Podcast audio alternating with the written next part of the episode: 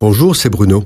Merci d'écouter ce podcast. N'oubliez pas de vous abonner et d'activer les notifications afin d'être averti chaque semaine des prochaines sorties. Le 21e siècle est un livre numérique qui contient non seulement les données de la science, de la philosophie, de l'art et la culture, mais aussi la carte d'identité de chaque individu sans qu'il sache exactement quelle information elle contient. Cette carte d'identité s'est constituée dans le temps par les informations nous concernant que nous avons données, ou plutôt qui nous ont été prises lorsque nous avons utilisé des outils numériques et qui fonctionnent quasiment tous via la toile d'araignée mondiale Internet. Ces données personnelles ou data sont exploitées par l'intelligence artificielle qui est plus au service des marchands de ce monde que des hommes eux-mêmes. Prenons un exemple. Vous avez remarqué que lorsque vous allez sur un site de vente en ligne, avant que vous ayez fait quoi que ce soit, on vous propose tel ou tel article.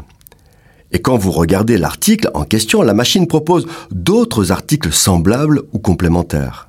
Elle peut le faire parce qu'elle a déterminé votre profil en traitant une immense quantité d'informations que vous avez laissées derrière vous en utilisant les outils numériques ou tout simplement en vous promenant dans la rue et en utilisant votre carte bancaire.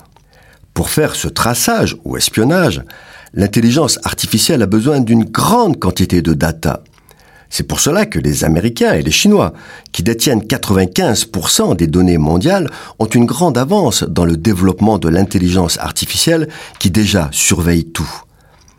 La soif de données de l'IA est sans limite, et pour la s'ouvrir, elle dispose désormais d'une source infinie d'informations, les objets connectés ou l'Internet des objets.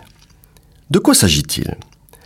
Les objets familiers qui nous entourent sont connectés à Internet et nous espionnent. Ce sont les montres connectées, les liseuses ou e-books, la domotique, alarme, compteur électrique, enceinte connectée, GPS, téléphone, objets ménagers, etc., etc.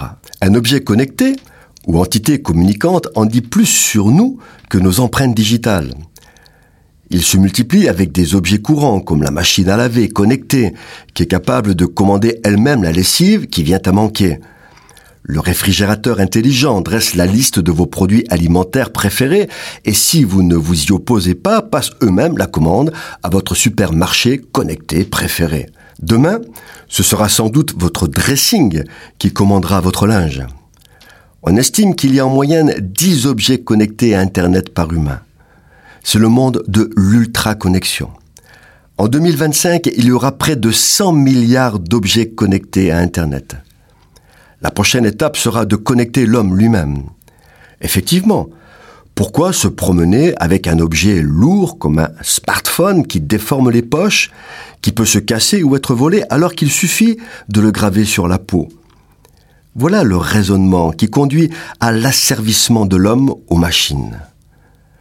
Tout cela aurait peu d'importance si ce n'était la crainte qu'un jour les machines soient contrôlées par des personnes malveillantes, comme le sera l'Antéchrist, annoncé par la Bible. Cette chronique a été produite par Bruno Oldani et Jacques Cudeville.